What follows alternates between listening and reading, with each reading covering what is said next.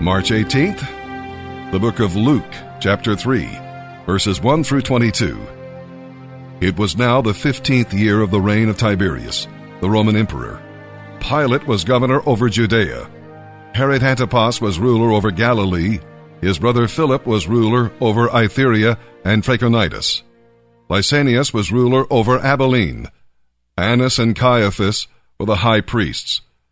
At this time, a message from God came to John, son of Zechariah, who was living out in the wilderness. Then John went from place to place on both sides of the Jordan River, preaching that people should be baptized to show that they had turned from their sins and turned to God to be forgiven. Isaiah had spoken of John when he said, He is a voice shouting in the wilderness, Prepare a pathway for the Lord's coming, make a straight road for him, fill in the valleys, and level the mountains and hills, straighten the curves, and smooth out the rough places. And then all people will see the salvation sent from God. Here is a sample of John's preaching to the crowds that came for baptism. You brood of snakes! Who warned you to flee God's coming judgment? Prove by the way you live that you have really turned from your sins and turned to God. Don't just say, We're safe, we're the descendants of Abraham. That proves nothing.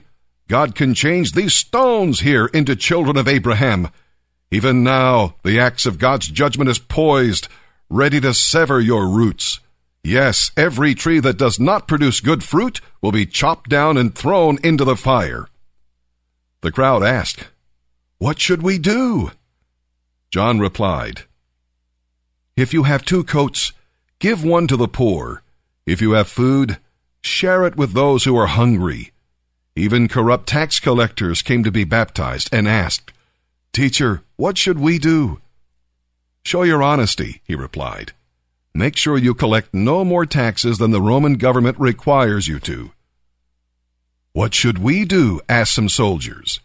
John replied, Don't extort money, and don't accuse people of things you know they didn't do, and be content with your pay. Everyone was expecting the Messiah to come soon, and they were eager to know whether John might be the Messiah. John answered their questions by saying, I baptize with water, but someone is coming soon who is greater than I am, so much greater that I am not even worthy to be his slave. He will baptize you with the Holy Spirit and with fire. He is ready to separate the chaff from the grain with his winnowing fork. Then he will clean up the threshing area, storing the grain in his barn, but burning the chaff with never ending fire. John used many such warnings as he announced the good news to the people. John also publicly criticized Herod Antipas, ruler of Galilee, for marrying Herodias, his brother's wife, and for many other wrongs he had done. So Herod put John in prison adding this sin to his many others. One day, when the crowds were being baptized, Jesus himself was baptized. As he was praying, the heavens opened, and the Holy Spirit descended on him in the form of a dove, and a voice from heaven said, You are my beloved Son, and I am fully pleased with you. Hello, everyone in the refuge. Uh, thanks for opening your ears and listening to me and giving me a time to uh, just give you a brief, very brief uh, testimony and to tell you about how the refuge has worked in my life and what I've seen happen over the last five weeks. Um, my name is Ian Hale, second phase. Uh, so I grew up in church um, for, at a very young age, and um, my my upbringing was probably the best you could ask for. Uh, I had no excuse to go down some of the turns I went down.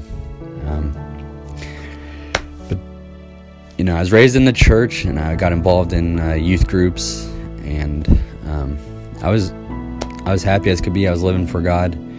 Uh, fast forward to high school, I started making bad decisions. Uh, junior year, started drinking. I had never drank before, and that was kind of the start to the rest of my life of making poor choices. Um, I was getting involved sexually at a young age, um, and it's it's guilt and shame that I still hold on to this day to taking um, some of the girls girls at the time taking their innocence away, and something I bragged about and took pride in, but now it's just something that has destroyed me and kept me guilt. And now that I have a daughter, it's just it's been hard to deal with, and it's something that I've had to give to God. Um, went through a divorce, uh, ended up losing custody of my son um, through my poor choices, and I was pretty mentally unstable at the time. Turned to a lot of binge drinking, uh, losing three, four, five days at a time, just getting lost in a hotel room and just binge drinking, and pretty much putting all my emotions into a can of beer whether I was happy, I would have some beer. When I was sad, I'd have some beer. If I was hurting, and I'd have some beer. And I'd always turn to the alcohol, and it never made anything worse. And it gave me panic attacks. And my dad, um, before prior to coming in here, I had went on like a 14 day bender. Been dealing with the separation from my family, and it took us like two days and clean up all the beer cans. Just a 50 gallon trash bag full and bag after bag after bag after just it took two days to clean up and it was just i needed help. And he had brought up the refuge.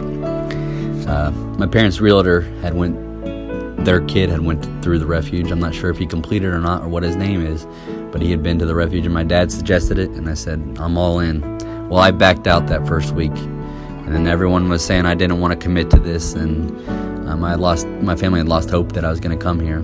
But then next week, I just felt a tug, and I was worried about not seeing my family for 13 months, and it was just overwhelming. And I didn't really know about the program, and I had watched videos on the internet, but uh, coming here was the best decision I could have ever made.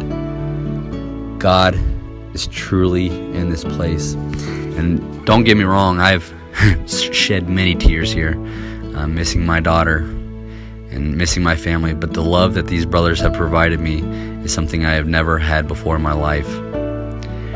Some of these guys, I feel like I've known them my whole life and I've prayed for them my whole life, and they're just an ear to listen.